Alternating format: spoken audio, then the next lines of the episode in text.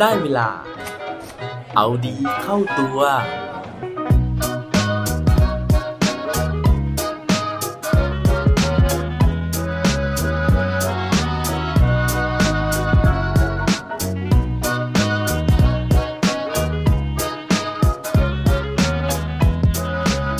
เราควรใช้อวัยวะอะไรในการฟังครับ สวัสดีครับ พบกับผมชัชวานแสงปรีดีกร และรายการเอาดีเข้าตัว รายการที่จะคอยมาหมันเติมวิตามินดีดด้วยเรื่องราวแล้วก็แรงบันดาลใจ เพื่อเพิ่มพลังและภูมิต้านทานในการใช้ชีวิตให้กับพวกเราในทุกๆวัน ปกติแล้วนะฮะพวกเราทุกคนเนี่ยเวลาที่พูดถึงการสื่อสารนะครับ ซึ่งประกอบไปด้วยฟังพูดอ่านแล้วก็เขียนนะฮะเราเนี่ยมักจะ ได้รับการเสริมทักษะนะครับ ไม่ว่าจะเป็นการฝึกปรือนะฮะหรือว่าในเรื่องของการฝึกฝนต่างๆ บางทีเนี่ยก็จะมีเรื่องคอร์สของการเรียนเรื่องการสื่อสารด้วย แต่ว่าเคยสังเกตไหมฮะว่าส่วนใหญ่เนี่ยเขาก็จะสอนให้เราพูดเก่งนะครับ เขียนเก่ง หรือแม้กระทั่งอ่านจับใจความสำคัญได้เก่งนะครับ เวลาที่ผมเด็กๆเนี่ยผมยังจำได้เลยนะฮะก็จะมีการแข่งขันเรื่องของการพูดนะครับไม่ว่าจะเป็นพูดสุนทรพจน์นะฮะหรือว่าการแข่งขันโตวาที การเขียนก็มีนะฮะไม่ว่าจะเป็นการเขียนเรียงความร้อยแก้วร้อยกรองต่างๆนะครับแม้กระทั่งการอ่านเนี่ยเขาก็มีการแข่งขันนะฮะมีการแข่งขันอ่านออกเสียงนะครับแต่ว่าเคยสังเกต ไหมฮะว่าทำไมทักษะการสื่อสารที่เป็นทักษะแรกของมนุษย์เรานะฮะนั่นก็คือเรื่องของการฟังเนี่ยเพราะว่าเวลาเราพูดนะฮะฟังพูดอ่านเขียนฟังนี่มันมาก่อนเลยนะครับ แต่ว่าทำไมสิ่งนี้นะฮะถึงไม่เคยมีการฝึกฝน ไม่เคยมีการพัฒนานะครับ แล้วก็ทำไมถึงไม่มีใครจัดการแข่งขันเพื่อฝึกฝนทักษะในเรื่องของการฟังเลย ทั้งทางที่การฟังนะฮะมันเป็นทักษะที่สำคัญมากๆ สำคัญยังไงนะฮะ อย่างแรกเลย มันเป็นทักษะที่ทำให้เราเนี่ยสามารถที่จะพูดอ่านแล้วก็เขียนได้ในอนาคตนะครับ เพราะว่ามันเป็นทักษะการสื่อสารอย่างแรกที่มันติดตัวมากับเรา ในยามที่เราเนี่ยไม่สามารถที่จะพูดอ่านหรือว่าเขียนได้นะฮะ เด็กทารกเนี่ยก็สามารถที่จะฟังได้ก่อนหรือเพราะว่าการที่มันติดตัวเรามาตั้งแต่กำเนิดนี่แหละนะฮะทุกคนก็เลยรู้สึกว่าเราทุกคนฟังได้อยู่แล้ว แต่จริงๆแล้วทราบไหมครับว่า การฟังที่เราฟังอยู่ในปัจจุบันเนี้ยมันสร้างปัญหานะฮะมันอาจจะสร้างปัญหาหรือมันอาจจะทำให้ใครหลาย ๆ คนเนี่ยรู้สึกไม่ดีจากการฟังของเราก็ได้ เพราะฉะนั้นวันนี้นะฮะผมก็เลยอยากจะมาพูดถึงเรื่องราวของการฟัง ถ้าอยากรู้เพิ่มเติมแล้ว ไปฟังพร้อมกันได้เลยครับ ซึ่งต้องบอกก่อนนะฮะว่าจุดเริ่มต้นของการที่ผมพูดถึงเรื่องราวของการฟังนี้นะครับ เพราะว่าผมเนี่ยได้ไปเรียนหลักสูตรที่มีชื่อว่า psychological first aid นะฮะหรือว่า การประถมพยาบาลทางจิตใจเบื้องต้นนะครับ ซึ่งสิ่งที่เป็นสิ่งที่สำคัญที่สุดของหลักสูตรนี้เลยเขาบอกว่าจริง ๆ แล้วเวลาที่คนเราเนี่ยมีปัญหาไม่สบายใจนะฮะเขาไม่ต้องการการแก้ปัญหา เขาไม่ต้องการทางแก้ใด ๆนะครับ สิ่งที่เขาต้องการเนี่ยคือเขามองหาใครสักคนที่มารับฟังเขาอย่างเข้าใจนะครับ โดยที่สาเหตุที่ผมไปเรียนหลักสูตรนี้นะฮะเพราะว่าผมเนี่ยได้ไปพบกับแอปที่ชื่อว่าสติแอปนะครับ S A T I โดยที่แอปพลิเคชันนี้เนี่ยเขาก่อตั้งขึ้นมานะฮะโดยร่วมกับกรมสุขภาพจิตนะครับ ในการที่จะมาให้คำปรึกษาจริงๆ ไม่ใช่ให้คำปรึกษานะฮะในการที่จะหาที่พึ่งทางใจนะฮะให้กับคนที่มี ความวุ่นวายทางจิตใจมีความไม่สบายใจบางอย่าง โดยเฉพาะในสถานการณ์แบบนี้นะฮะที่โควิดเนี่ยมันเกิดขึ้น ทุกคนเนี่ยเจอความเครียดนะครับซึ่งมันทำให้เราเนี่ยรู้สึกไม่สบายใจเจ้าสติแอปเนี่ยนะครับเขาก็เลยตั้งขึ้นมาเพื่อที่จะหาอาสาสมัครนักฟังนะฮะคนที่จะเป็นวอลุนเทียหรืออาสาสมัครเนี่ยก็คือต้องได้รับการอบรมนะครับการฟังที่ถูกต้อง ซึ่งจริงๆ แล้วเนี่ยเนื้อหาค่อนข้างจะยาวนะฮะต้องเรียนกันแบบ 3 สัปดาห์เลยนะเขาแบ่งหลักสูตรเป็น 3 สัปดาห์ แต่ว่าผมเนี่ยดึงส่วนที่ผมชอบนะครับขึ้นมาเล่าสู่กันฟังในวันนี้เขาบอกนะฮะว่าการฟังเนี่ยสิ่งที่เป็นแก่นของมันเลย เขาบอกว่ามันต้องฟังไม่ใช่ใช้หูนะฮะแต่ว่าต้องฟังด้วยใจ หรือว่าเขานะฮะใช้คำภาษาอังกฤษว่า heart with ears ก็คือเวลาที่เราฟังเนี่ยให้ใช้ใจในการฟังด้วย ซึ่งเจ้าคำว่า heart with ears นะครับ มันเป็นภาษาอังกฤษก็คือ H E A R T W I T H แล้วก็ E A R S นะครับเขาเอาตัวอักษรพวกนี้นะฮะมาขยายความนะครับเพื่อที่จะให้เราเนี่ยจำได้ง่ายขึ้นว่าเจ้า heart with ears เนี่ยนะครับมันมีวิธีในการปฏิบัติยังไงบ้าง ข้อแรกเลยนะฮะ H นะครับ หรือว่าเขาย่อมาจากคำว่า hearing while paying attention to body language เขาบอกนะฮะว่าเวลาที่เราฟังเนี่ย เราต้องตั้งใจสังเกตอวัจนภาษาหรือว่าภาษากายด้วยนะครับ ว่าคนที่เรา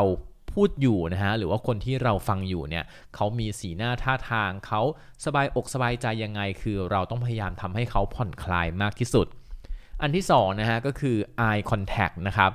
เพราะปกติแล้วเนี่ยบางทีเราพูดกับผู้สนทนานะฮะเราเลือกที่จะมองโทรศัพท์มือถือไปด้วยทำงานไปด้วย แล้วก็ลืมสบตาเขาเขาบอกว่าการสบตาแบบพอประมาณนะฮะไม่ใช่การจ้องนะครับ จะทำให้ผู้ฟังเนี่ยรู้สึกว่าเฮ้ยเราอยู่ข้างๆเขานะฮะเป็นเพื่อนเขา ข้อต่อมาคือ A นะครับมาจาก attitude ก็คือทัศนคติของเราที่จะไม่ไปตัดสินเขาก่อนนะฮะไม่ไปคิดว่าเขาเป็นคนแบบนั้นแบบนี้นะครับเพราะว่าบางทีเนี่ยสมมุติเราเป็นพ่อแม่นะครับเวลาลูกเรามาพูดคุยกับเราเนี่ยเราก็มักจะมีอคติในใจว่าลูกของเราเนี่ยเกเรซุกซนไม่ตั้งใจเรียนแบบนี้นะฮะแล้วเราก็มักจะเผลอดุด่าว่าเขาไปนะครับแต่ว่า attitude ในที่นี้เนี่ยมันจะทำให้เราเป็นกลางมากขึ้นนะครับ ข้อต่อมาก็คือ R นะครับ ก็คือ reaction is not an option ก็คือสิ่งนี้นะฮะเราจำเป็นที่จะต้อง react กับเขานะครับเขาบอกนะฮะว่าการที่เรามีปฏิสัมพันธ์กับคู่สนทนา เช่น การพยักหน้า การพูดทวนซ้ำนะครับ สิ่งนี้มันจะทำให้เขารู้สึกดีขึ้น ข้อต่อมาก็คือตัว T นะฮะ หรือมาจากคำว่า touch ก็คือการสัมผัสอย่างเหมาะสมนะครับ เช่นในบางจังหวะนะฮะ การที่เราจับมือเขา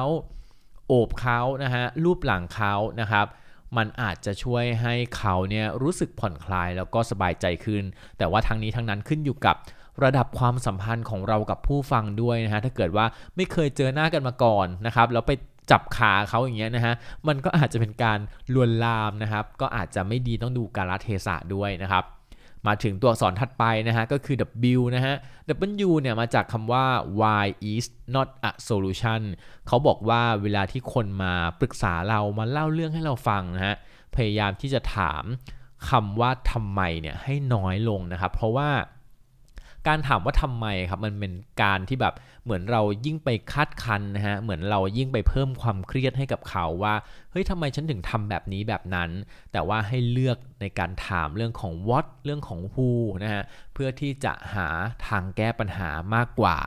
ถัดมาคือตัว I นะครับ ย่อมาจาก invest your attention นะครับ ก็คือเราต้องให้ความสนใจฟังเขาจริง ๆ ต่อมานะฮะคำว่า T นะครับย่อมาจาก time นะฮะให้เวลาเขารู้จักเว้นจังหวะนะครับแล้วก็ไม่กดดันเขาเกินไป H มาจาก holistic view นะฮะก็คือพยายามที่จะมองในมุมที่กว้างนะครับ แล้วก็ไม่ไปตัดสินเขาคล้ายๆ กับอันแรกที่เป็นเรื่องของ attitude ถัดมานะฮะก็คือคำว่า ears นะครับ E เนี่ยย่อมาจาก empathy true encouragement นะฮะก็คือให้ใส่ความเห็นอกเห็นใจนะครับแล้วก็พยายามที่จะ support ให้กำลังใจเขาตัว A นะฮะย่อมาจาก ask questions through paraphrase นะครับ paraphrase เนี่ยก็คือเรื่องของการที่เราทวนสิ่งที่เขาพูดมานะฮะเพราะว่าการที่เราเนี่ยทวนสิ่งที่เขาพูดออกมาครับมันจะทำให้เขาเนี่ยได้ฟังสิ่งที่เขาเพิ่งคิดนะฮะเขาอาจจะรู้สึกว่าเฮ้ยฉันคิดแบบนี้หรอ เขาจะได้รีเช็คนะฮะหรือว่าตรวจสอบว่าความคิดของเขาเนี่ยมันถูกหรือมันผิดนะครับ หลังจากที่เราทำพาราเฟสหรือว่าการทวนซ้ำคำพูดของเขาแล้วเนี่ยเราก็อาจจะถามว่าคุณคิดแบบนี้ใช่ไหม นั่นเป็นสิ่งที่ฉันได้ยิน คุณรู้สึกแบบนั้นจริง ๆ ใช่ไหมนะครับ ถัดมานะฮะตัว R นะครับ อีก R หนึ่งนะฮะก็คือ reflect before you speak talk less แล้วก็ listen more ก็คือพยายามที่จะ พูดให้น้อยนะฮะเพราะว่าเราเป็นอาสาสมัครผู้ฟังนะครับ คนที่เขามีปัญหาเนี่ยเขาต้องการคนที่จะมาฟังเขานะฮะอย่าพยายามไปแย่งเขาพูดนะครับ แล้วก็พยายามที่จะฟังให้มากขึ้น สุดท้ายนะฮะตัวอักษรสุดท้ายแล้วก็คือ S นะครับ ก็คือ silence and space before you summarize นะครับพยายามที่จะใช้ความเงียบนะฮะหรือว่าใช้ ช่วงจังหวะที่เงียบสงบเนี่ยนะเพื่อให้เขาเนี่ยได้ตกผลึกความคิดของเขาก่อนที่เราจะสรุปประเด็นนะครับ ว่าสิ่งที่เขาเล่าให้เราฟังมาเนี่ยมันเป็นแบบนี้ใช่ไหม ซึ่งผมต้องบอกนะฮะว่าหลักการของคำว่า hard with ears เนี่ยนะครับมันไม่ได้ใช้ได้กับคนที่มีปัญหาเรื่องของความเครียดเท่านั้นนะครับ แต่ว่าหลักการเนี้ยจริง ๆ แล้วเป็นหลักการสากลเลยสำหรับใครก็ตามนะฮะที่อยากจะเป็นผู้ฟังที่ดีนะครับ เพราะว่าทุกวันนี้เนี่ยส่วนใหญ่แล้วเรามักจะพยายามนะฮะคิดอยู่เสมอนะครับว่าถ้าคู่สนทนาของเราเนี่ยพูดจบประโยคแล้ว เราจะพูดอะไรกับเขาต่อไปดี เราจะถามอะไรเขาดี หรือเราจะแชร์เรื่องราวอะไรต่อจากที่เขาพูดดี เราพยายามที่จะพูดเพื่อที่จะให้บทสนทนาเนี่ยมันไม่หยุดนิ่ง เพราะว่าบางครั้งเรารู้สึกว่าเดทแอร์นะฮะหรือว่าไอ้ห่วงเวลาที่เราไม่รู้จะพูดอะไรกันเนี่ยนะครับมันเป็นช่วงเวลาที่น่าอึดอัด แต่ว่าจากหลักการนี้นะฮะเขาบอกนะการมีช่วงเวลาที่เงียบบ้างนะครับ ก็ไม่ได้แย่จนเกินไปนะฮะแต่ว่านอกจากเรื่องของการเว้นจังหวะเรื่องของการตั้งใจฟังแล้ว อย่างที่บอกนะฮะ มีสิ่งสำคัญหลาย ๆ อย่างนะครับ ไม่ว่าจะเป็น eye contact นะฮะ หรือว่า attitude ของเรานะครับ ในการที่จะไม่ตัดสินผู้ที่กำลังพูดอยู่นะครับ ลองเปิดใจให้กว้างนะฮะ เพื่อที่หูของเรานะครับ จะได้ยินบางอย่างนะฮะ ที่เขาอาจจะไม่ได้สื่อมาตรง ๆ แต่สื่อมาผ่านอากับกริยาท่าทางของเขาก็ได้ หวังว่าเรื่องราวในวันนี้นะฮะจะเป็นประโยชน์นะครับสำหรับใครก็ตามที่ต้องการพัฒนาทักษะในการฟัง หรือใครก็ตามนะฮะที่อยากจะเป็นนักสื่อสารที่ดีขึ้น ผมเชื่อว่าการฟังเป็นจุดเริ่มต้นที่ดี ในการที่เราจะกลายเป็นนักพูดนักอ่านแล้วก็นักเขียนที่มีคนชื่นชอบมากมายครับ